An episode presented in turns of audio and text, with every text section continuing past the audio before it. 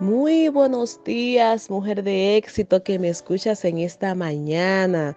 Qué alegría es poder reencontrarme contigo y que juntas podamos inquirir algo nuevo de la poderosa palabra del Señor.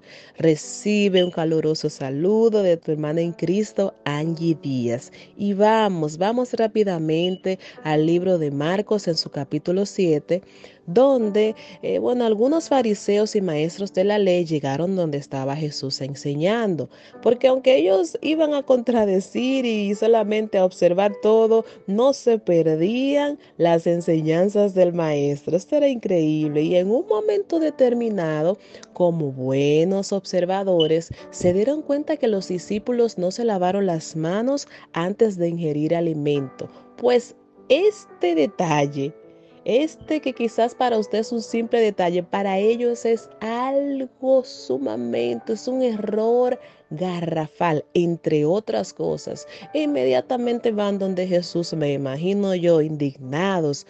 ¿Por qué tus discípulos no se lavan las manos antes de ingerir alimento? Ahí va el Señor Jesús, el Maestro, y le responde diciendo, hipócritas. Así comienza, hipócritas, y, les da esa tremenda lección. Es que ustedes quieren que las personas sigan tantas leyes, tantas costumbres antiguas, meramente humanas.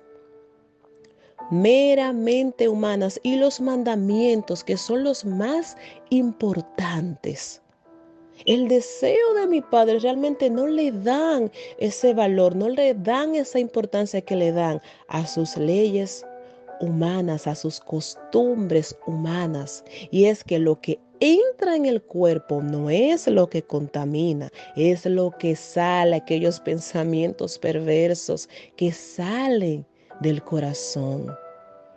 Increíble, poderosa la forma en la que el maestro enseñaba. Y continuamos en este poderoso capítulo donde más adelante relata dos milagros diferentes que pudo hacer nuestro Jesús, eh, donde sanó a un hombre sordo, pero me voy a detener en el siguiente milagro. Y fue el de esta mujer que va a los pies de Él, necesitada, confiada, anhelando realmente el milagro para su hija. Y se lo pide a Jesús y Jesús le dice, mujer, eh, tengo que atender a la familia primero. El pan no puede ser dado a los que no son hijos. El pan le pertenece a los hijos. Él se refería realmente a los judíos, ya que esta mujer no era judía. La respuesta de ella fue impresionante. La respuesta de ella fue, repito, impresionante, porque ella, reconociendo su condición, Dijo, Señor, yo entiendo todo lo que tú me dices. Yo sé que quizás no soy digna, wow, tremendo. Pero aunque sea la migaja que cae de la mesa, los perrillos tienen acceso a ella. ¿Qué respuesta? ¿Qué respuesta? Ante la situación. Con eso quiero que te quedes, mujer, porque sí hay muchas conjeturas respecto a este texto. Pero en este momento, eso es lo que yo quiero que tú valores. ¿Qué respuesta das ante la situación? Porque estas palabras dichas por el mismo Jesús para mí como que activaron más la fe de esta mujer. Yo no me voy a detener aunque tú me digas eso, porque yo sé que tú tienes el poder para liberar a mi hija de ese espíritu maligno que la posee.